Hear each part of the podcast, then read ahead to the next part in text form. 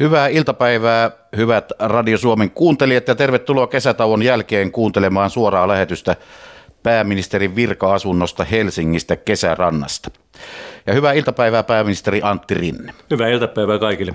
Tämän pääministerin haastattelutunnin äh, historiallisesta taustasta hetken kuluttua enemmän, mutta aloitetaan tuolla uutisissakin kuululla poliisien ampumisella.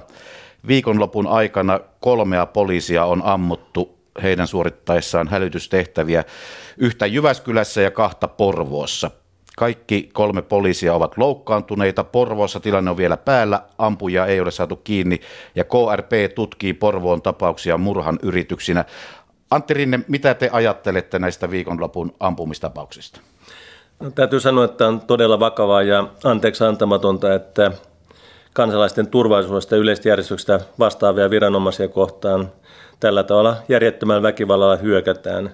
Ja nyt kun ei tiedä tästä Porvon tilanteesta vielä sen enempää, ymmärtääkseni kysymys on tämmöistä normaalista hälytystehtävästä, mihin poliisit on lähtenyt ja sitten kohdannut siellä tulitusta sen jälkeen, niin kyllä tämä on vakava paikka ja kyllä me on tunnistettu tämä hallituksena sillä tavalla, että nyt ensimmäisen kertaa kymmeneen vuoteen lisätään poliisien voimavaroja, ei niin paljon kuin olisi täysin tarvetta, mutta 300 uutta poliisiakin on lisänä tähän tilanteeseen korjaamassa tilannetta, mutta kyllä varmaan joudutaan miettimään tässä matkan varrella, että kuinka paljon sitten ihmisten turvallisuuden ja yleisen järjestyksen ylläpidon näkökulmasta tarvitaan lisää poliisivoimia. Että kyllä tämä sinällään henkii vakavasta muutoksesta yhteiskunnassa, että tällä tavalla ikään kuin poliisia kohtaan, joka siis on meidän kaikkien suojaksi ja turvaksi rakennettu viranomaisorganisaatio, niin tällä tavalla hyökätään.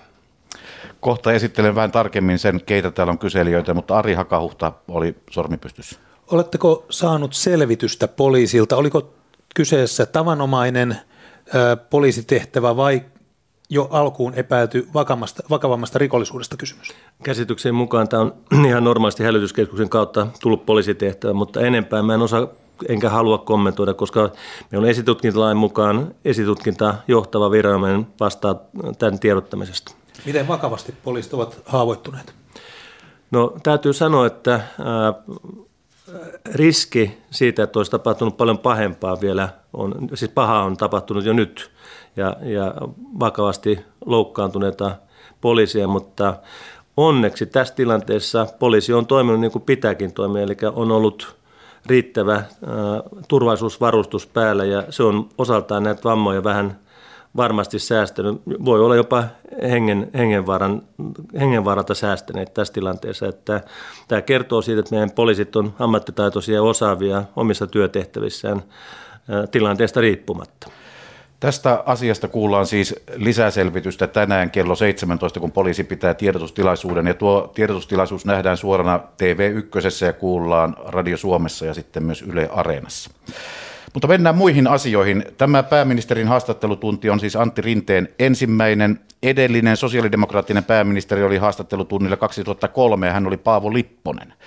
Pääministerin haastattelutunteja on tehty 57 vuotta ja Rinne on kaikkiaan 25. pääministeri haastattelutunnilla ja lähetyksiä on vuosikymmenten mittaan tehty reilusti yli 550. Ja tämähän ei ole perustuslakiin kirjoitettua mediatoimintaa, vaan kulloinenkin pääministeri altistaa tai on altistumatta tälle lähetykselle. Pääministeri Sorsan aikana oli muun muassa vuosien tauko mutta pääministeri Rinne, kiitos siitä, että olette uhraamassa sunnuntai-päiviänne tämän lähetyksen tekemiseksi. Kiitoksia, tämä on mielenkiintoinen ohjelma. Olen kuunnellut lapsesta lähtien. Sama vika. Kyselijöinä ovat tällä kertaa Teija Sutinen, politiikan toimittaja Helsingin Sanomista, Iltalehden pääkirjoitustoimittaja Kreta Karvala ja politiikan erikoistoimittaja Ari Hakahuhta Yle Uutisista. Tervetuloa teille kaikille ja minun nimeni on Petri Kejonen, toimin tämän keskustelun puheenjohtajana. Tässä vähän tätä taustaa, ja täytyy myöntää, että ehkä semmoinen pikkuinen jännitys on, koska tässä nyt ensimmäistä kertaa tämmöisellä kokoonpanolla ollaan. Mites pääministeri, onko minkäänlaista jännitystä altistua tämän jengin, jengin tuota, niin kysymyksille? No mä uskon, että tulee fiksuja asiallisia kysymyksiä tärkeistä aiheista, että mielellään vastaan niihin. en mä enää hirveästi osaa jännittää median kanssa tekemistä. No just niin. Tuota, mennään sitten näihin tärkeisiin kysymyksiin. Yksi iso asia, josta on tässä viikonlopun aikana ja oikeastaan viime päivinä puhuttu paljon, ovat nämä Brasilian metsäpalot ja kansainvälinen paine Brasilia kohtaan on tällä hetkellä aikamoinen, että jotain nyt tarvitsisi tehdä, että näitä metsäpaloja saatiin siellä hillittyä. Ari Hakahuhta tästä kysymykseen. Niin kuin Brasilian metsäpalojen ihmettely kävi kuumaksi, niin Ranskan presidentti Emmanuel Macron oli ensimmäisiä, joka tokaisi, että jotain tarttisi tehdä. Te olitte yhteydessä Euroopan unionin komissioon ja ää, kyselitte, että mitä hän nyt tehtäisi. Miksi Suomi EU-puheenjohtajamaana ei ollut eturintamassa kommentoimassa tai esittämässä toimia Brasilian metsäpalojen osalta? Tuo oli vähän yksioikoinen kuvaus siitä, mitä me on tehty, että mä soitin komission jäsenille ja kysyin sitä, että mitä komissio on tekemässä tässä asiassa.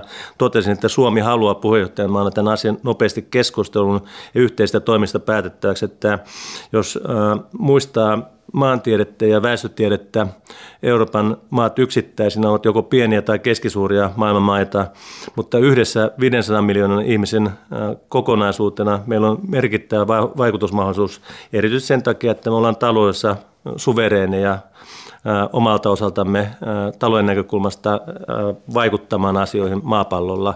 Ja tästä näkökulmasta tavoitteena on se, että nopeasti käytäisiin keskustelu unionin puitteissa siitä, että mitä tässä tilanteessa tai yleensä vastaavissa tilanteissa tulevaisuudessa tehdään. Nämä metsäpalothan ei tule vähentymään ilmastonmuutoksen lämpenemisen edetessä, vaan päinvastoin tämmöiset erilaisiin luonnonilmiöihin liittyvät tilanteet synnyttää niitä metsäpaloja tulevaisuudessa enemmän. Ja mä ajattelin, että yksi semmoinen lähestymistapa tässä voisi olla, että mietittäisiin Mä en tiedä, vaikka tuolla kulkisi jo tuolla taivaalla averuudessa satelliitteja, jotka jo nyt valvoo, mutta se pitäisi saada koko maailmaa kattavaksi tämä valvonta näiden metsäpalojen osalta. Ja siihen liittyen sitten tämmöisiä maanosittaisia metsäpalojoukkoja, sammutusjoukkoja, että nyt jos ajattelee, että Euroopasta lähtisi apua tuonne Brasiliaan, edellyttää, että Brasilian presidentti ja hallitus on halukas ottamaan vasta apua, niin se kestää kaksi viikkoa sinne laivata nämä avustusvälineet, enkä mulla ainakaan varmuutta siitä, että onko meidän kalusto sellaista, että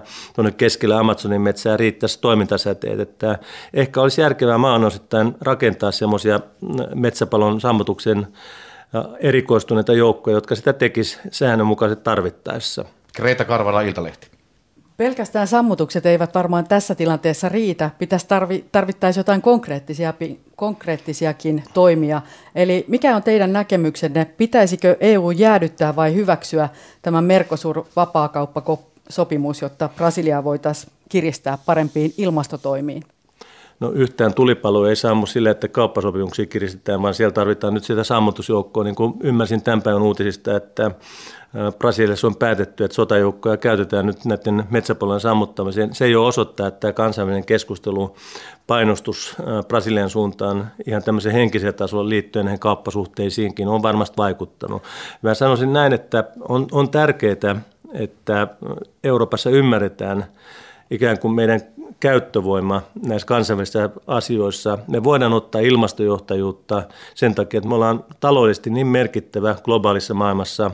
Tämä, tämä ostovoima, mikä tällä alueella on, se vaikuttaa siihen, että meitä kuunnellaan, kun käytetään ikään kuin talouselementtejä keskustelun tueksi. Ja kyllä tässä tilanteessa on tärkeää, että Brasilialle on viesti laitettu siitä, että, ja tullaan laittamaan vahvasti, että jos te ette toimi sillä tavalla, että tämä itse asiassa niin ei Brasilian yksin asia, vaan koko globaalin maailman se, että maailman keuhkot säilyy turva, turvattuna tulevaisuudessakin Amazonin metsissä, niin, niin tuota, silloin teidän täytyy toimia sillä tavalla, kun yhteinen etu edellyttää. Ja siihen liittyy kauppasopimukset myös. Mutta kumpi on tehokkaampi, se, että hyväksytään tämä Mercosur-sopimus vai se, että ikään kuin kiristetään sillä, että ei allekirjoiteta sitä? No tuo Mercosur-sopimuksena sinällään ei pidä mitään juridisia keinoja äh, edesauttaa tavallaan tätä. Se, se tuottaa tietyllä tavalla tämmöistä äh, moraalista ja eettistä perustaa vaatia noudattamaan Pariisin sopimusta ja niin edelleen.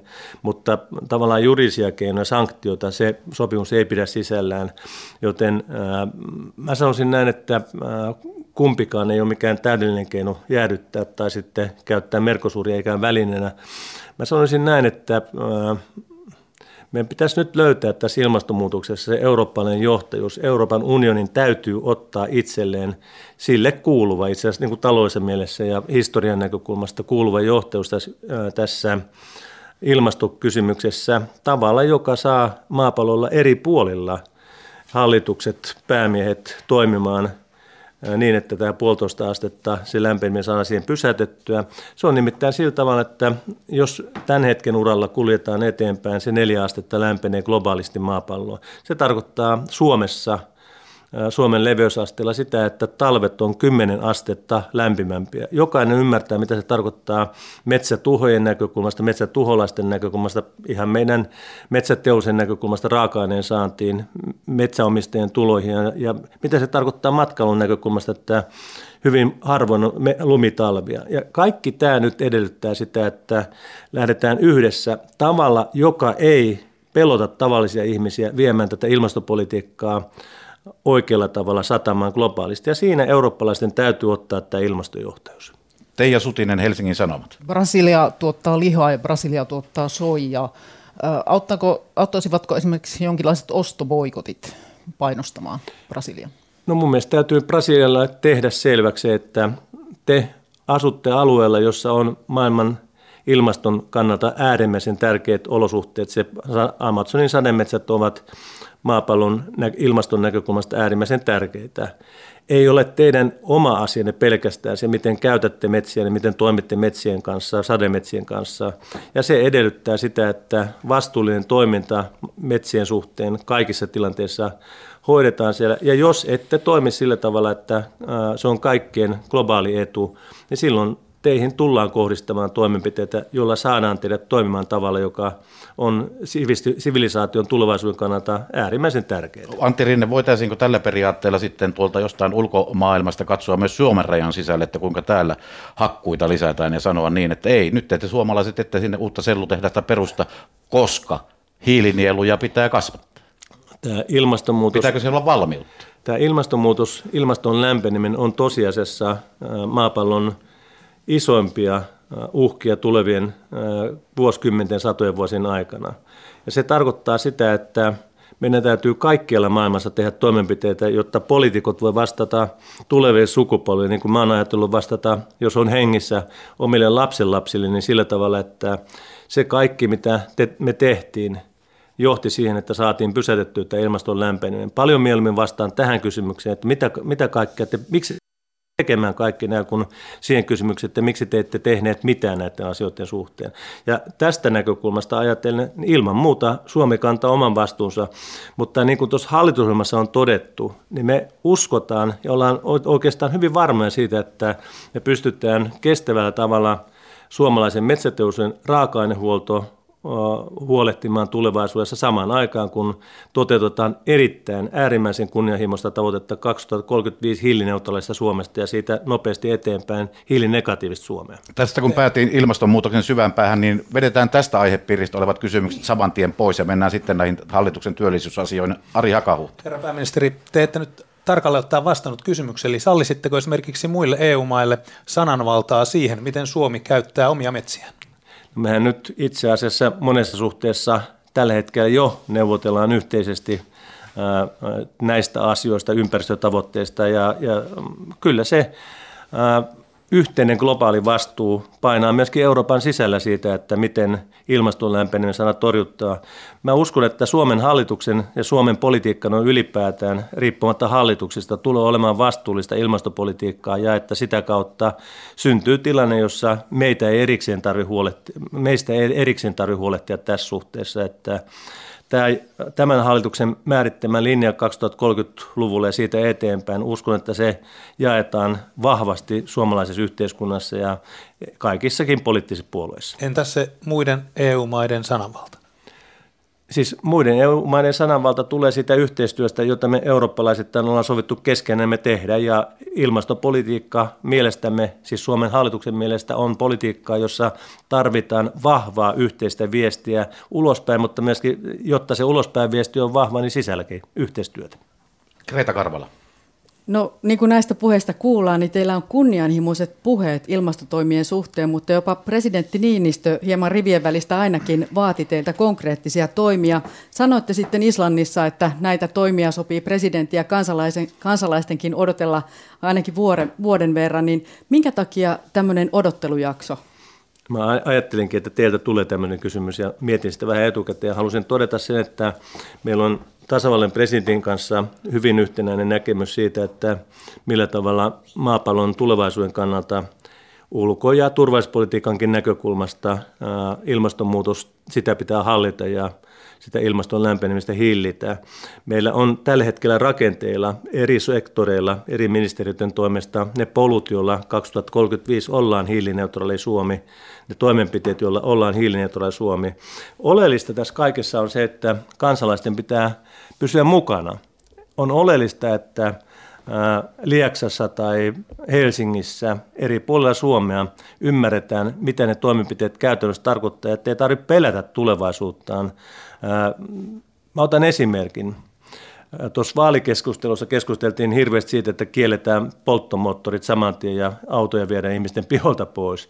No kukaan ei ole koskaan tarkoittanut sellaista, mutta Meillä on tällä hetkellä lietelanta, jota tulee paljon navetoista ja sikaloista. Me halutaan ottaa se lietelanta hyötykäyttöön niin, että voidaan rakentaa kymmenittäin uusia biokaasun tuotantolaitoksia, joista saadaan ulos myös sellaisia ravinteita, sellaisessa muodossa niitä voidaan käyttää pellolla lannoitteena ilman, että ne on liettymässä tuon Itämereen.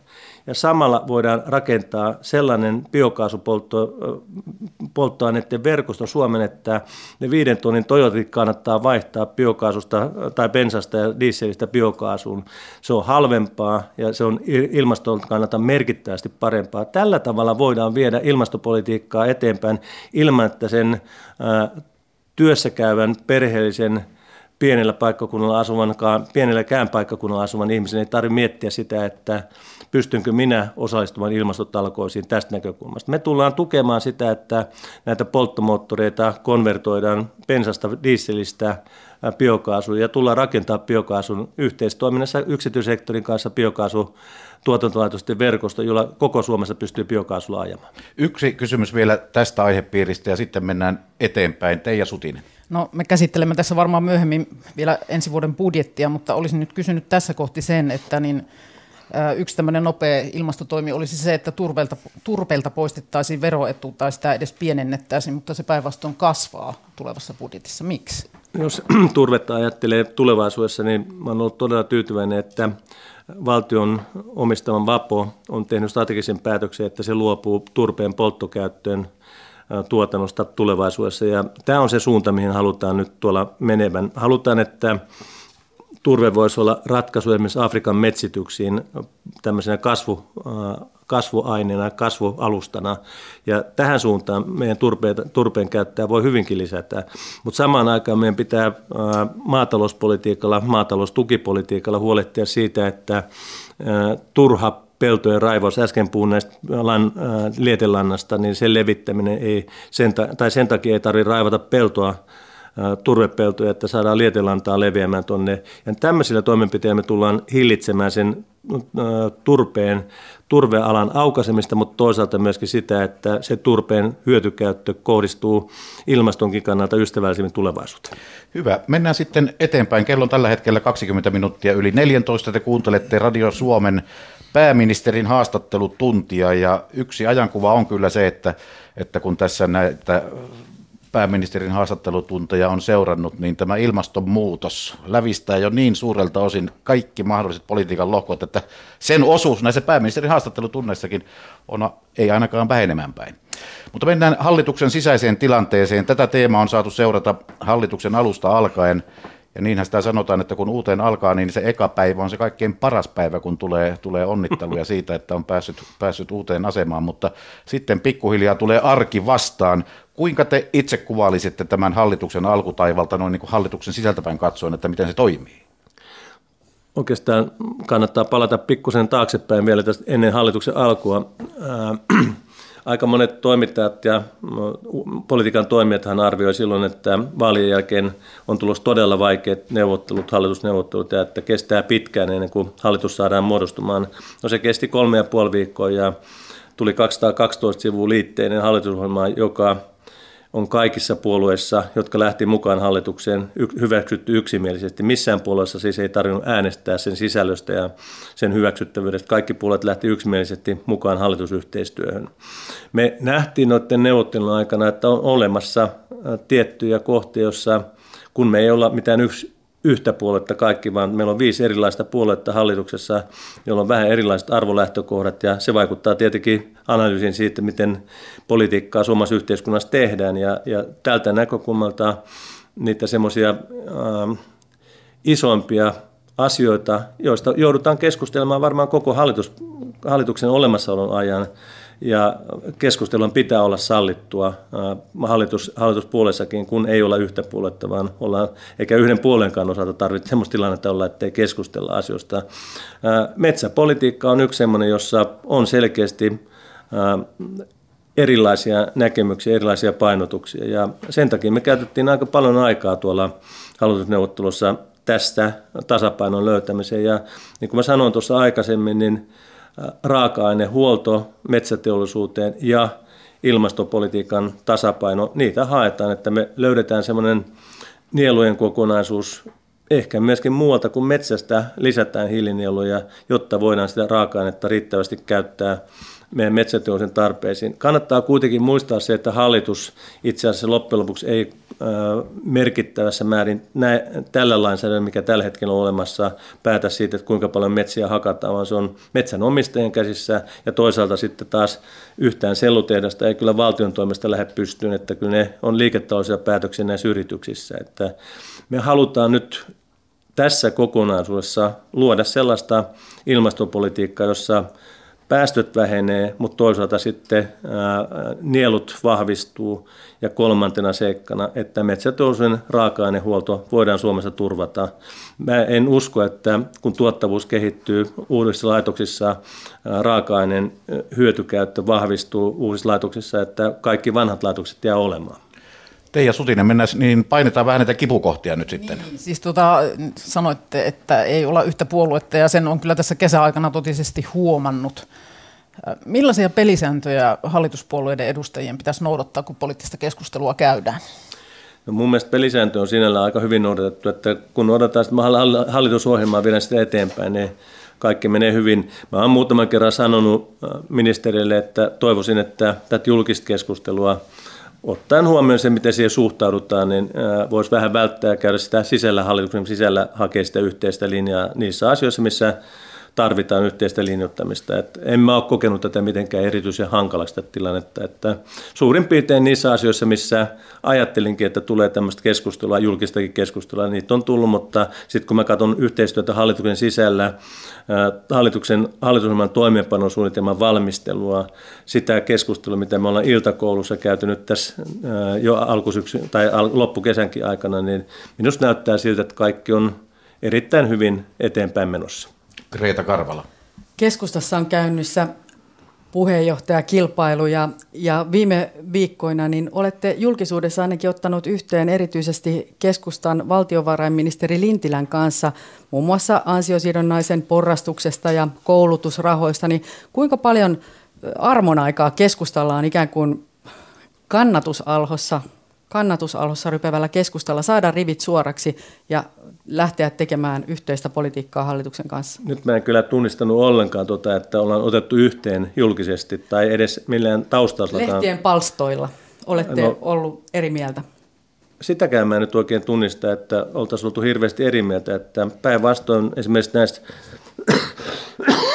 anteeksi, Peräsitte fiksua politiikkaa esimerkiksi äh, tässä ansiosidonnaisen porrastukseen liittyen Lintilältä. Sanoitte, että poliitikkojen pitäisi olla fiksuja eikä puuttua näihin asioihin ennen työmarkkinakierrosta. Niin, siis mun mielestä on tärkeä periaate se, että kun puhutaan työmarkkina-asioista, niin siellä on kaksikantavalmistelu ja sitten hallitus ottaa sen kaksikantavalmistelun pohjalta oman kantansa asioihin ja, ja musta on ihan luonnollista ja näin on itse asiassa aika monen hallituksen toimesta menetelty, mutta että jos mä mietin sitä ää, esimerkiksi budjettiesitystä, minkä valtiovarainministeri totesi, niin liittyen tähän korkeakoulujen rahoitukseen esimerkiksi, josta on tullut merkittävästi keskustelu julkisuudesta. Mä olen todennut, että jos hallitusohjelman oikein tarkkaa lukee ja ymmärtää, mitä siinä on kirjoitettu, niin 2023 tasossa kaikki ne rahat, jotka on sidottu tuohon hallitusohjelmaan, on tarkoitettu olemaan viimeistään voimassa. Ja sitä ennen hallituksella on täysi valta määritellä se, että sen hallituksen ohjelmankin pohjalta, että missä kohti ne rahat tulevat liikkeelle, jotka siellä on. Sitten haluaisin sanoa tähän jatkoksi vielä sen, että, että tuota, aika oleellista on se, että meillä on 1,2 miljardia pysyvien menojen lisäys tässä hallitusohjelmassa ja noin 3 miljardia euroa niiden kertaluontoisten menojen osuus. Ja meidän talouspolitiikan tärkeimpiä elementtejä on se, että miten työllisyysaste saadaan nousemaan. Ja ensi, ensi syksynä elokuussa pitää 30 000 lisätyöllistä olla todennettavissa, jotta se koko raha, mitä on päätetty käyttää pysyvien ja kertaluontoisten menojen lisäykseen, voidaan käyttää. Ja lähtökohta tässä on nyt se, että, että näiden summien takana hallitus joutuu tasapainoilemaan. Nyt me ollaan laittamassa jo miljardi euroa, jos valtiovarainministeriön esitys toteutuu hallituksen budjettiriihessä, niitä pysyviä menoja liikkeelle ja äh, sama noin miljardin verran äh, näitä kertaluontoisia menoja ja meidän täytyy sitä pelivaraa säästää sinne 2021, 2022 ja 2023 vuosille. Ja sen takia on tärkeää, että valtiovarainministeri on tehnyt aivan oikein. Tehnyt aivan oikein, että on harkinnut sitä, että missä vaiheessa mitäkin rahaa laitetaan liikkeelle. Sitten varsinaisesti tähän koulutuskysymykseen totean sen, että voi olla järkevää aloituspaikkojen lisäämiseksi pistää se perusrahoitus yliopistoissa ja ammattikorkeakoulussa liikkeelle, mutta se edellyttää käytännössä sitä, että... Siis ensi vuonna jo. Ensi vuonna jo, mutta se edellyttää edellyttää käytännössä sitä, että hallitus löytää yhteisen näkemyksen ja sitten täytyy löytää joitakin kohtia, missä vähän otetaan takaisinpäin valtiovarainministeriön. Eli, eli tämä oli lupaus budjettiriiheen, että ne rahat tulevat ensi vuonna? Tuota, tämä ei ole mikään lupaus, vaan tämä on, mun kanta on se, että voisi olla, tai tämä on tärkeää nyt miettiä se, että miten tämä korkeakoulujen perusrahoitus turvataan niin, että saadaan lisää oppilaspaikkoja korkea-asteelle syntymään, koska meidän kannalta tulevaisuuden, tulevaisuuden Suomen kannalta on äärimmäisen tärkeää se, että koulutustaso saadaan nousemaan suomalaisten keskuudessa, ja se ei nouse muuten kuin, että suomalaiset käy kouluja, korkeakoulujakin. No onko keskusta tässä asiassa korkeakoulurahoituksessa ajanut kaksilla rattailla. Tiede- ja kulttuuriministeri Hanna Kosonen vaatii yhtä ja valtiovarainministeri Mika Lintilä esittää tiukkaa kirstuvartijaa. Mä ymmärrän hyvin sen, että tiede- ja korkeakouluministeri Kosonen on sitä mieltä, että nämä rahat pitää saada saman tien liikkeelle. Samaa mieltä tuntuu olevan vahvasti yliopistot ja ammattikorkeakoulut. Ja niin kuin sanottu, valtiovarainministeri on toiminut valtiovarainministerin mandaatilla rakentaa semmoista budjettia, joka mun mielestä vallan hyvin hallitusohjelman näkökulmasta toteuttaa sitä, mitä on tavoitteena, mutta meidän täytyy huolehtia siitä, että meillä on pelivaraa tulevina vuosina lisätä paukkuja, jos suhdanteet vielä heikkenee. Tämä hallituksen talouspolitiikkahan poikkeaa edellistä merkittävästi, ja jos katsoo globaalisti äh, hallitusohjelmia, niin voisi sanoa, että ollaan aika edistyksellisiä, että tämä on ensimmäinen hallitus pitkään pitkään aikaan, jos koskaan, joka julkilausuu Suomessa sen, että me tullaan tekemään politiikkaa, että jos suhdanteet heikkenee, me tullaan vahvistamaan julkisen sektorin väliintuloa sillä tavalla, että syntyy uusia työpaikkoja, infrastruktuurirakenteisiin ja semmoisiin investointiin, jotka on tulevaisuuden kannalta tärkeitä. Tämä poikkeaa merkittävästi talouspolitiikan linjaltaan siitä, mihin on totuttu, ja tämä on vähän ollut vaikeaa ymmärtää eri puolilla Suomea. Otetaan Miten? näitä talousasioita tässä sitten vähän laajemminkin. Ari, pikkuinen kysymys sitten teidän. Kyllä vielä keskustan osalta. Miten keskustan puheenjohtajakisa vaikuttaa hallituksen työskentelyyn? No, valehtelisin, jos sanoisin, että ei millään tavalla. Mutta sitten taas toisaalta valehtelisin, jos sanoin, että merkittävästi on vaikuttanut. Silloin on ollut nyansseissa vaikutusta, mutta erittäin hyvin puheenjohtajaehdokkaat Kulmun ja, ja tuota, puolustusministeri ovat molemmat, Kaikkonen, molemmat ovat toimineet hallituksen sisäisen yhteistyön näkökulmasta. Onko teillä sellaista henkilöä, että jos on asia keskustella, että nyt tämä asia pitää saada, saada niin ruotuun, niin onko puhelinnumeroa, kelle soittaa, että vai tiedättekö, kenelle pitää soittaa tällä hetkellä keskustaan? Keskustassa on puheenjohtaja Sipilä, mutta äh, Juha Sipilä on selkeästi vetäytynyt taka-alalle ja tällä hetkellä hallitusryhmän vetäjä on ministeri Lintilä, valtiovarainministeri, ja hänen kanssaan on monta asiaa käyty läpi, mutta ei siis sillä tavalla, että olisi ollut tarpeen äh, erityisesti nyt keskustan osalta mitään toimenpidettä odottaa. Ja sitten on siis minun työkaluni pääministerinä on yhteistyö eri ryhmien puheenjohtajien kanssa, siis eduskuntaryhmien puheenjohtajien kanssa ja sitten hallitusryhmien puheenjohtajien kanssa. Teija Sutinen, Helsingin Sanomat. Tästä hallituksen poikkeuksellisen suuresta avustajamäärästä on tullut arvostelua. Vähentääkö hallitus avustajien määrää, kun EU-puheenjohtajuus loppuu, vai tälläkö mennään loppukausi? No, me, meillä on tarkoitus tammikuussa miettiä, arvioida sitä tilannetta, että onko edellytyksiä vähentää avustajaa. Tämä puheenjohtajuuskausi oli yksi peruste avustajan määrille, mutta jos mä ajattelen nyt ihan median palvelemista, niin me, meillä on perusministeriö, siis ministeriö on hallitusryhmän vetovastuuta ja, tai pääministerin tehtävä, niin perusministeriö on kolme erityisavustajaa ja sitten on joillakin ministeriöillä on valtiosihteereitä riippuen tehtävästä ja sen tehtäväkokonaisuuden niin kuin suhteessa työmäärään. Ja näiden erityisavustajien tehtävä on yhden tehtävä kaikilla ministerillä on mediayhteydenpito, yhteydenpito eduskuntaryhmiin, huolehtia siitä, että tämä tieto kulkee ja tietoa vaihdetaan, ei ikään kuin vain antaa tietoa, vaan myös ottaa vastaan tietoa. Tämä on yhden erityisavustajan tehtävä per ministeri. Sitten siellä on vähän riippuen ministeritehtävästä, niin useampia asiakokonaisuuksia, joissa tarvitaan avustajien tukea tai sitten esimerkiksi niin kuin talouspolitiikan tukea tai vastaavia. Että siellä on jokaiselle riittää kyllä työtä joka tapauksessa. Sitten mietin näitä valtiosihteereitä, niin, niin tota, erityisesti tässä puheenjohtajakaudella niin, niin tarvitaan sellaisia henkilöitä, jotka valtiosäännönkin mukaan voi käyttää ministerin puhevaltaa tilanteessa, jossa ministeri ei itse sitä pysty saman aikaan useammassa paikassa olemaan. Ja tämä on se yksi peruste, minkä takia valtiosihteerit on lisätty. Sitten kun tässä on ollut julkista keskustelua siitä, että onko tämä jotain merkitystä lainvalmistelun suhteen, niin mä haluan todeta nyt sen, että erityisesti virkakunnasta on tullut minulle päin viestiä siitä, että tarvitaan selkeästi sitä poliittista valmistelua yhteistoiminnassa näiden virkamiesvalmistelujen kautta, jotta se politiikan linja on selvä silloin, kun näitä äh, virkamiesvalmisteluja tehdään. Ei pidä sekoittaa virkavalmistelu, joka on valmistelijan oikeutta viedä asioita, tarjota erilaisia vaihtoehtoja. Sitten sitä poliittisen linjan määrittely, jota tapahtuu ministeriöiden lisäksi näiden politiikan valmistelukoneiden avulla, siis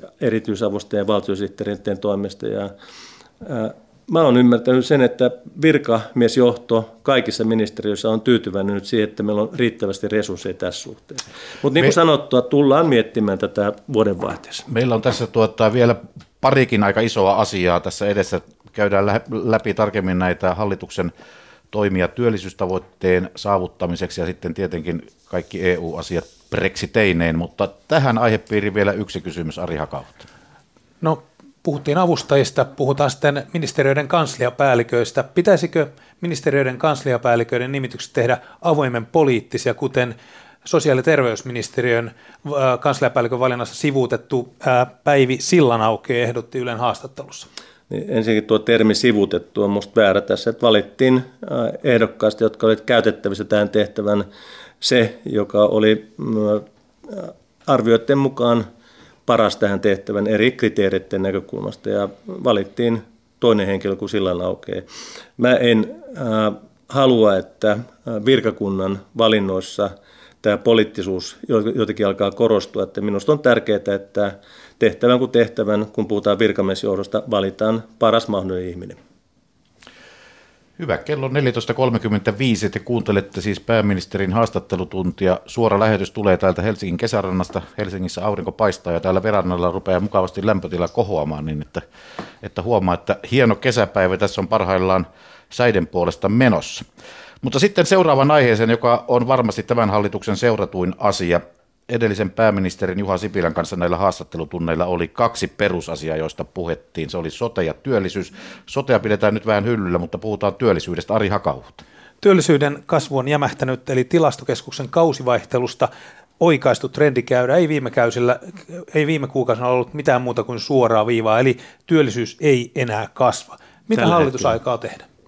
Tota, tässä kannattaa nyt erottaa kaksi asiaa oikeastaan. Että on suhdanteisiin liittyvä työllisyyskehitys ja sitten on se, mistä me ollaan puhuttu nyt hallituksen toimesta, joka on tietyllä tavalla talouspolitiikan perusta tälle hallitukselle, keskeinen perusta, mutta huomattavasti laajempi asia kuin pelkästään tämän hallituksen suhdanteisiin vastaaminen tai tämän hallituksen ää, päätökset, päätöksentekoon liittyvä.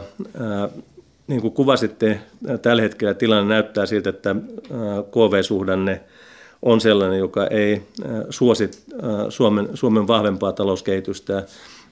Näyttää siltä, että kauppasota, jonka vaikutuksia aletaan varmaan maanantaina nähdä pörssissä merkittävästi, kun nyt taas tuli lisää näitä erilaisia tulleja Trumpin ilmoitusten mukaan ja Kiinan ja tuon Yhdysvaltojen välillä kauppasota näyttää tihenevän. Se ulottuu myös Eurooppaan, että Saksankin vaikeuksista iso osa tällä hetkellä näyttäytyy autoteollisuuden kautta, ylipäätään vientiteollisuuden kautta ja sillä on iso merkitys tällä kauppasodalla tästä näkökulmasta.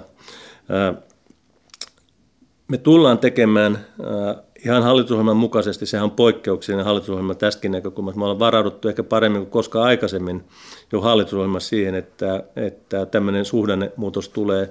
Meillä on merkittävästi satsauksia. Jo nyt lisätalousarvio kakkosessa kesäkuussa laitettiin yli 600 miljoonan euron hankkeet liikkeelle infrastruktuuriin, joilla on työllisyysvaikutuksia yli 7500 henkilötyövuotta ja näillä tällaisilla toimenpiteillä on tarkoitus vastata tulevaisuudessakin mahdollisiin suhdannekuoppiin, mitä tässä on tulossa. Mutta näitä ei lasketa tähän pysyvään päätökspohjaiseen työllisyysasteen nostoon. Meillä on nimittäin sellainen tilanne tällä hetkellä Suomessa, että väestön ikärakenteen muutos vaikuttaa tuleville vuosikymmenille tavalla, joka on meidän hyvinvointivaltion rahoituksen kannalta fataali, kohtalokas.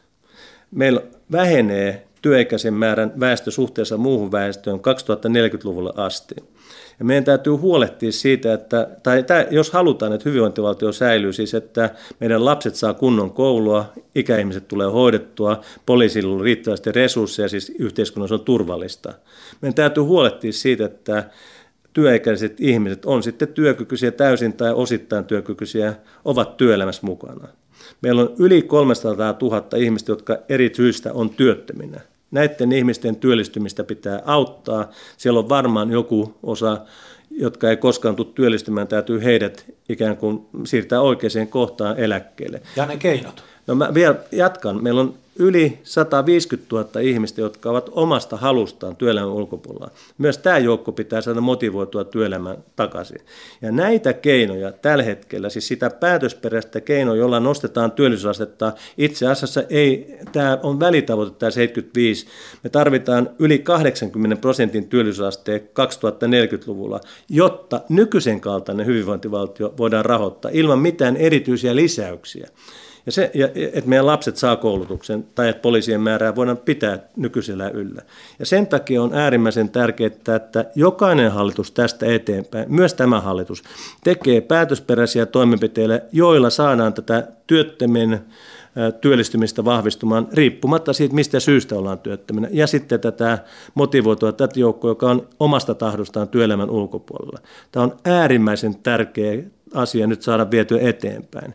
Meidän täytyy huolehtia siitä, että niitä polkuja, niitä on muuten tulossa niitä konkreettisia keinoja nyt budjettiriihen yhteydessä. Mä en niitä nyt lähde avaamaan, koska ne on vielä valmistelussa ja haluan sitten kertoa niistä yhdestä työministeriä ja muiden ministeriöiden kanssa, joten kaikkien vastuulla on tämä työllisyysasteen nostaminen.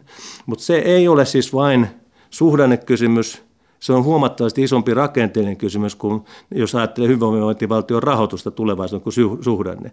Ja meidän täytyy eri tavoin äh, käsitellä suhdanne taantuman aiheuttamia tilanteita ja sitten toisaalta sitä, että millä tavalla niin kuin pysyvästi nostetaan työllisyysastetta. Ja näihin molempiin meillä on nyt tulossa merkittäviä ää, äh, esityksiä. Eli semmoinen selvennys tähän, että tuota, on olemassa suuri joukko ihmisiä, jotka eivät tällä hetkellä tarjoa panostaan työmarkkinoille. 144 000. Ja tämä porukka pitää saada liikkeelle. Tämäkin porukka, mutta meillä on niin kuin sanottu, jos mä muistan oikein näitä työttömyystilastoja, niin meillä on yli 300 000 sellaista ihmistä, joilla on eri syistä on pitkäaikaistyöttömyyttä ja äh, mitä kaikkea sinne sitten pitääkään sisällä. Meillä on iso, iso osa sitten työttömistä on sellaisia, jotka on lyhyen aikaa työttömänä, palaa työelämään takaisin, mutta sitten on näitä pidentyneitä työttömyystilanteita erilaisista syistä – hyvin vaikeasti työllistyviä ihmisiä, kohtaanto-ongelma. Nämä on kaikki niitä asioita, joihin pitää nyt löytää ratkaisu, joihin ollaan löytämässä ratkaisua. Niin kuin pitää. Sitten on, olikohan nyt 144 000 ihmistä sellaista, jotka on työelämän ulkopuolella omasta tahdostaan. Siis ei ole työttömyysperusteena, vaan joku muu syy. Ei koulutus eikä armeija tai eläkkeet, vaan että on niin kuin työikäisenä ihmisenä työelämän ulkopuolelle. Ja kyllä mä haluaisin tämän porukankin motivoida tekemään töitä, koska siitä on kiinni. Se on meidän yhteinen asia huolehtia siitä, että lapset saa tulevaisuudessa koulutusta tai että ikäihmiset tulee hoidettua hyvin. Siihen tarvitaan niitä verotuloja, jotka tulee sen työnteon kautta. Teija Sutinen. Edellisen hallituksen linja työttömien suhteen oli aktivointi, joka niin manifestoitu tässä Aktiivimalli. aktiivimallissa. Mikä tämä hallituksen linja on työttömien suhteen? Keppi, porkkana, mikä? Mä olen useampaan kertaan sanonut, että... Palkkatuki ja työvoimapalvelut. Olen useampaan kertaan sanonut sen, että, että minun hallitukseni ei tule pakko pakottamaan ihmisiä, eikä pakko ole se keino, millä ihmisiä kepitetään työelämään. Että keppi ja pakko on sellaisia asioita, joita en halua tämän hallituksen sanavarastoon kuuluvan. Haluan, että löydetään yhteisesti ihmisiä tukevia keinoja. Velvoittavuus on tärkeä asia. Eli kyllä ihmisen, joka on työttömänä, ihmisen, joka on työelämän ulkopuolella muusta syystä, on velvoite osallistua. Meillä on olemassa tietyt pelisäännöt työttömyysturvajärjestelmässä esimerkiksi, jotka ottaa huomioon sen, että velvoittavuusta, jos ei noudata, niin seuraa sanktiota, mutta mitään tämmöisiä keppejä, joiden kautta uusia ikään kuin pakotteita syntyisi, en halua olla järjestämässä. Että mieluummin ehkä kannattaisi miettiä sitä, että miten tämä olemassa oleva hyvin tiukka pohjoismaalaisittain karenssijärjestelmä, sitä voitaisiin vaikutuksia lieventää eri tilanteissa. Vielä yksi kysymys tähän aiheeseen, Kreeta. Te peräänkuulutatte tätä, että nämä 144 henkilöä, jotka ovat 4 000. 144 000 henkilöä, jotka ovat työelämän ulkopuolella, pitäisi saada motivoitua sinne töihin, mutta ette kuitenkaan haluta, halua mitään velvoitteita. Samaan aikaan te olette nostanut näitä alimpia tukia, niin mikä se mikä ihme se motivointikeino sitten on? No jos mä palaan tavallaan e- ensimmäiseen kysymykseen tai viimeiseen kysymykseen tästä alimmista tuista. Me ollaan saatu useampia huomautuksia Euroopan ihmisoikeustuomioistuimelta siitä, että meidän, meidän tuota, tai en muista nyt tarkkaa instituutiota Eurooppa, Euroopasta, joka on huomattanut meiltä siitä, että meidän sosiaaliturvan taso on alle sen tason, mikä on sivistysmaissa oikea taso. Ja me halutaan nyt korjata näiden pienimpien tulojen suomalaisten ihmisten elämää liittyy sosiaaliturvan alhaisimpiin tai niihin viimesijaisiin eriin ja sitten toisaalta eläkeläisten köyhyyteen, joka liittyy hyvin pitkälle siihen, että naisten eläke, naiset ovat eläkejärjestelmässä ollut sorsittuja tästä, tästä taaksepäin aika pitkään, 2005, ennen 2005 merkittävästi. Me halutaan myös huolehtia siitä, että, että tuota, se ää, työttömyyden aikainen toiminta on mahdollisimman vapaata byrokratiasta niin työnantajalla kuin sitten siitä työntekijällä joka työ, tai työ, työ, työttömällä ihmisellä, joka hakee työtä. Meillä on olemassa oleva palkkatuvajärjestelmä, joka on useamman kertaa heikompi kuin esimerkiksi Ruotsissa. Sitä käytetään huomattavasti vähemmän sen takia, että se on niin byrokraattinen ja se on erityisesti työnantajan kannalta tosi hankala. Me halutaan tämmöisiä keinoja nyt helpottaa. Ei sitä, että aletaan niin kuin ihmisille uhkaamaan, että nyt sinun toimeentulosi heikentyy, jos et sinä hakemuksista huolimatta saa, niin kuin viime hallitus teki, hakemuksista huolimatta saa koulutuspaikkaa tai työpaikkaa.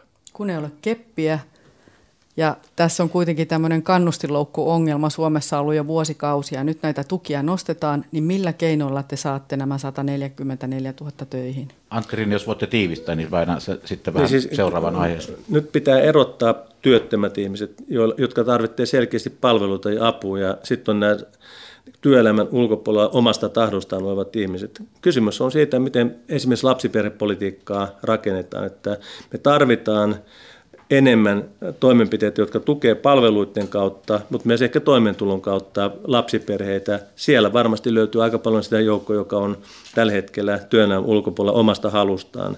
Me halutaan rakentaa sellaista lapsiystävällistä, lapsiperheystävällistä yhteiskuntaa, jolloin näiden ihmisten kannusteet pärjätä työlle, tai tulla mahdollista tulla mukaan työelämään on huomattavasti paremmat. Työmarkkina syksystä varmasti odotetaan hyvin mielenkiintoista. Ari Hakahuhta, tästä kysymys ja sitten teidän kanssa. Niin, hallitus on vastuuttanut työmarkkinoiden järjestöille sekä työntekijä- ja työnantajajärjestöille, vai pitäisikö sanoa jopa ulkoistanut työllisyyskeinojen etsimisen. Sen lisäksi syksyllä käydään neuvotteluja yksityisellä sektorilla niin sanottujen kilpailukykysopimus lisätuntien kohtalosta ja hoitajat ovat jälleen esittäneet kovia korotusvaatimuksia. Mitä uskotte tästä vyyhdestä tulevan ulos? Nyt taas tämä johdanto oli mun mielestä vähän harhaan johtava johdanto, että, että että tota, ää, Hallitus ei ole vastuuttanut eikä ulkoistanut kenellekään työllisyyspolitiikan hoitoa. Että tämä hallitus on vastuussa niistä päätösperäisistä toimenpiteistä, jotka johtaa siihen 60 lisätyölliseen, 60 000 lisätyölliseen tämän hallituskauden aikana. Me ollaan haastettu työmarkkinajärjestelmän mukaan tähän keskusteluun. Että mä luulen, että vastuulliset työmarkkinatoimijat on sitten työnantajapuolelta tai palkansaajapuolelta ovat kiinnostuneita vaikuttamaan siihen, että millä tavalla suomalaista työllisyysastetta saadaan nousemaan ylöspäin, koska se vaikuttaa suoraan siihen, että miten paljon pystytään esimerkiksi innovaatiotukia suomalaisen yhteiskunnassa antamaan, millä tavalla voidaan verotus kehittää, kehittää ja niin edelleen tulevaisuudessa. Ja tästä syystä mä uskon, että työmarkkinajärjestöt nyt vapaaehtoisesti mielellään miettivät ensin tähän äh, viiden, tai siis syyskuun puolessa välissä olevaan budjettiriihen, sitten tuonne kevään 2020 kehysriihen mennessä toimenpiteitä, joilla työllisyysastetta saadaan lisättyä. Mutta huolimatta tästä, että ollaan pyydetty apua ja tukea työmarkkinajärjestöiltä, niin hallitus ihan itse vastaa siitä, mitä hallitus tulee näissä asioissa tekemään, ja ei olla ulkoistettu eikä siirretty kenellekään muulle vastuuta näistä asioista. No entäs ne työmarkkinasyksyn vyyhti, mitä sieltä tulee sitten lopulta ulos? No. Enkä puhunut näistä työpaikoista, vaan kikytunnit ja mennäänkö tuossa riitoja kohti? No mä näen tällä hetkellä hankalana kysymyksenä tämän kikytunnit työmarkkinajärjestöjen osalta. Sen takia mä oon puhunut siitä, että kannattaa sittenkin yrittää vielä tämmöistä laajempaa yhteistä ratkaisua. Että ymmärrän hyvin se, että alakohtaisesti on tehty erilaisia – ratkaisuja sen työajan suhteen, mutta ehkä sieltä voisi löytyä, jos hyvää tahtoa on asioita ratkaista, niin joku semmoinen malli, millä tämä, tätä voitaisiin viedä eteenpäin, että et, äh, niin, ettei synny tästä asiasta niitä ongelmia tulevaisuudessa. Voisiko tässä esimerkiksi miettiä sitä, että näitä tunteja käytettäisiin äh, tähän äh, osaamisen vahvistamiseen palkansaajilla, että muistan aikanaan, kun itse olin työmarkkinoilla mukana, niin neuvoteltiin tässä kolmen päivän koulutusoikeudesta. Ja nyt siellä on 24 tuntia näiden kikytuntien kautta sovittuna.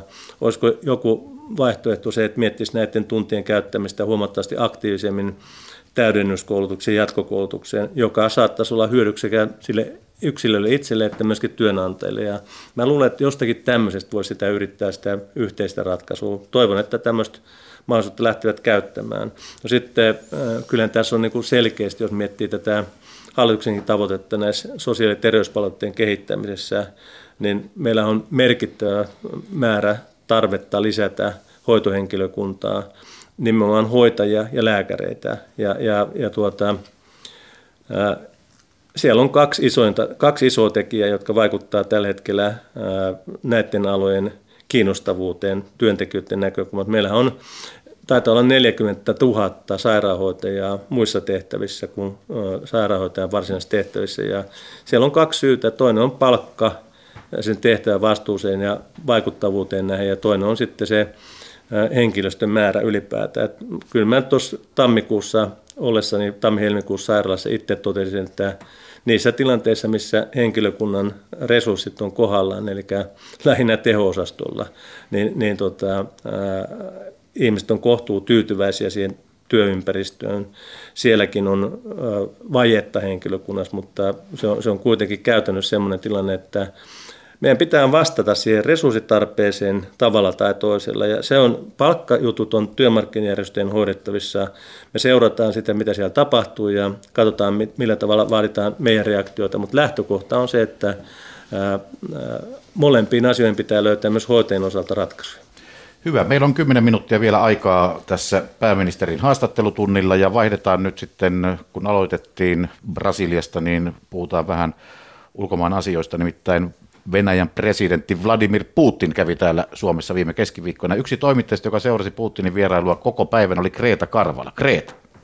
Niin, presidentin mukaan äh, Putin ja, tai Suomen presidentin mukaan Putin ja Niinistö keskustelivat pitkään Itä-Ukrainan tilanteesta ja Niinistö aikookin seuraavaksi suunnata Ukrainaan keskustelemaan presidentti Zelenskin kanssa tästä samasta teemasta. Ja Niinistö sanoi, että käytännön töitä on nyt tekeillä ja hän pyrkii edistämään niitä. No Ranskan presidentti Macronin mukaan Venäjä halutaan ottaa mukaan eurooppalaiseen turvallisu- turvallisuusarkkitehtuuriin, mutta sen edellytyksenä on tämä Ukrainan kriisin ratkaisu.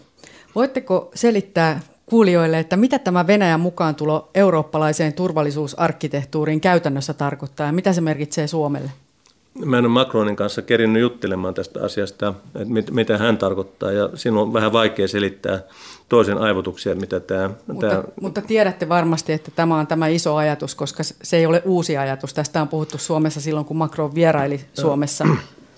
No kaiken kaikkiaan niin lähtökohta ää, ylipäätään Suomen näkökulmasta on se, että pitää pystyä näitä jännitteet meidän ympäristössä, mutta myöskin kansainvälisessä politiikassa lieventämään sikäli kun se on mahdollista. Ja nythän tässä Venäjän, näkökulma, tai Venäjän osalta se iso ongelma on se, että Ukrainan tilanne, joka syntyi Venäjän aggressiivisesta toiminnasta Krimin suhteen ja nyt Itä-Ukrainassa jatkuu tilanne, sama kuin Krimin tilanne jatkuu, kansainvälisen lain vastaisia toimenpiteitä, jotka on täysin tuomittavia. Ja tästä näkökulmasta on asetettu pakotteita sekä G7 Yhdysvalloissa että myöskin sitten tai siis G7 on, tai G8 on supistunut G7 tämän Ukrainan tilanteen takia Venäjä sieltä pullautettiin ulos. Ja, ja tota, EUssa on selkeät omat pakotteet suhteessa, jotka Suomi on myöskin hyväksynyt ja kannattaa niiden pysyttämistä, jotka vaikuttaa siihen, että millä tavalla Venäjä taloudellisissa suhteissa, erilaisissa muissa kansainvälisissä suhteissa voi toimia. Ja mun arvioni on se Suomen pääministerinä, että, ja myös EUn puheenjohtajamaan puhe, pääministerinä, että on tärkeää huolehtia Minskin sopimuksen täyttämisestä tulevaisuudessa. Mä näen vähän ristiriitaisena puheet siitä, että palattaisiin G8 tästä eteenpäin sen takia, että Minskin sopimuksen täyttyminen, Ukrainan tilanne on ollut se keskeinen syy, minkä takia Venäjä pullautettiin sieltä ulkopuolelle. Ja tästä näkökulmasta mä kyllä peräänkuulutan selkeää eurooppalaista yhtenäistä suhtautumista, niin kuin tähän asti on suhtauduttu Venäjän, suhteessa Venäjään. No mutta mikä teidän mielipiteenne on siitä, että pitääkö Venäjä ottaa mukaan tähän eurooppalaiseen turvallisuusarkkitehtuuriin? No etyjen kautta Eurooppa, äh, tässä Venäjä on mukana Euroopan turvallisuusarkkitehtuurissa ää, äh, tietyllä tavalla, ja sen syvemmän nyt tällä hetkellä ei ole edellytyksiä asiassa edetä minun arvion mukaan. Teija Sutinen. Presidentti Niinistö sanoi suurlähettiläspäivillä, että hän kannattaa EUn yhteisen ulko- ja turvallisuuspolitiikan vahvistamista silläkin uhalla, että se vähentäisi presidentin valtaoikeuksia. Mitä ajatuksia tämä teissä herättää? Jos mä mietin niin kuin Suomen valtiosäännön näkökulmasta, niin, niin tota, hallituksen politiikkaa johtaa pääministeri. Se koskettaa kaikkia politiikan lohkoja, myös ulko- ja turvallisuuspolitiikan lohkoja.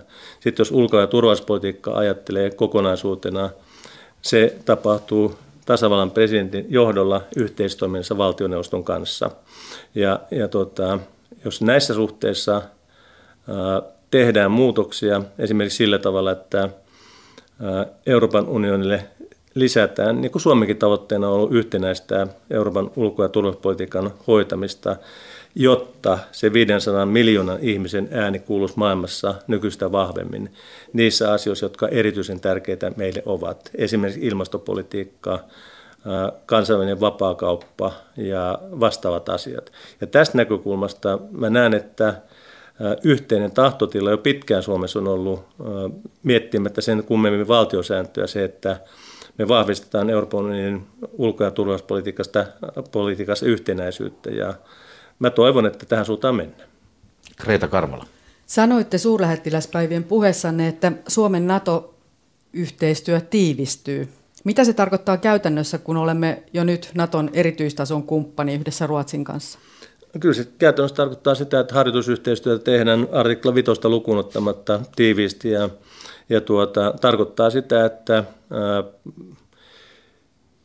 ollaan valmiita kriisinhallinnassa yhteistyöhön Naton kanssa tarvittaessa. Tarkoittaa sitä, että meidän puolustusvoimien välineistö pitää olla mahdollisimman hyvin yhteensovitettavissa ja niin edelleen. No puhutaan siitä välineistöstä. Suomi on tilaamassa uusia sotalaivoja. Mikä Rauman telakassa hallitusta arveluttaa, kun tilausta ei ole vielä tehty? Se tilanne on tällä hetkellä auki. Sitä on käsitelty talouspoliittisessa ministerivaliokunnassa ja todettu, että neuvottelu jatkuu ja on ymmärtänyt, että asia etenee hyvässä mallissa. Kreta Karvala. Niin sanoitte myös tässä suurlähettiläspäivien puheessa, että sotilaallinen liittoutumattomuus ei ole Suomelle ideologinen, vaan pragmaattinen valinta ja sen mahdollinen muuttaminen on myös pragmaattinen valinta. Niin mikä se tämmöinen käytännön tilanne sitten olisi? No, tämä on taas sitä spekulaatioiden ra- rakentamista, jota mä, just mä en oikein tykkää. Että me arvioidaan äh, hyvin usein omaa ulko- ja turvallisuuspoliittista tilannetta, ja jos siellä tapahtuu semmoisia radikaaleja muutoksia, jotka edellyttää radikaaleja muutoksia meidän suhtautumiseen esimerkiksi sotilaisiin liittoutumattomuuteen. Sitä pitää pystyä sitten keskustelemaan avoimesti ja niissä tahoissa, jotka ratkaisut tulee tekemään. Otetaan yksi tämmöinen ajankohtainen asia tässä, joka varmasti kuplii, kuplii tuolla niin kuin julkisuuden alle ja sen asian eteen varmasti jotain jatkuvasti tehdään. Tällä viikolla uutisoitiin, että Saksan viranomaiset ottivat maanantaina Pohjois-Irakin Erbilissä vastaan neljä pikkulasta, joiden vanhemmat olivat olleet siellä siis tämän ääri ISIS-järjestön jäseniä ja kuolivat kalifaatin riveissä. Mitä tässä tapahtuu suomalaisten niin sanottujen ISIS-naisten ja heidän lapsiensa Mä haluan ensinnäkin Kassan. korjata tätä termistöä tässä asiassa, että siellä on suomalaisia, Suomen kansalaisia tuolla leirillä, juuri näin, juuri näin. jotka ovat näiden kurdien, jotka hallinnoivat tuota leiriä, näkemyksen mukaan jollakin tavalla ollut yhteyksissä terrorismi. Tähän on internointileiri, jossa pidetään ikään kuin tutkinta vankeudessa tavallaan näitä aikuisia ihmisiä. Ja, ja tuota, me ollaan, Suomen hallitus on ollut yhteydessä niin kurdeihin tuolla alueella ja sinne on viestitty se, mikä on meidän perustuslain mukaan itsestäänselvyys, että Suomen kansalaiset voivat perustuslain mukaan, vaikka olisi tehneet mitä maailmalla, niin palata aina Suomeen. Se on se lähtökohta ja tämä on itse asiassa ollut asia, jota on haluttu varmistaa, että siellä tiedetään, että tämmöinen tilanne on olemassa. Saman aikaan minusta kannattaa painottaa sitä, että kaikissa tilanteissa hallitus tulee varmistamaan sen, että meidän viranomaiset on riittävästi informoituja ja valmistautuneet tilanteeseen, jos tuolta leiriltä Suomen palaa henkilöt. Ja voi olla, että palaa. No jos leiriltä pääsevät lähtemään, niin varmaan jotkut heistä suuntaa Suomeen. Tämä on hirveän monimutkainen kysymys, jota on todella vaikea lähteä yksityiskohtien myöten eikä, avaamaan, koska on kysymys yksittäisten kyllä, ihmisten asioista. eikä lähdetä tässä tätä sen kummemmin avaamaan. Nimittäin aika on täynnä. Tämä no. oli tässä pääministeri Antti Rinteen ensimmäinen haastattelutunti. Kiitoksia teille ja kiitoksia kaikille kyselijöille. Heillekin tämä on muuten vapaaehtoista toimintaa, että he ovat täällä ikään kuin rakkaudesta lajiin. Kello 15 uutiset.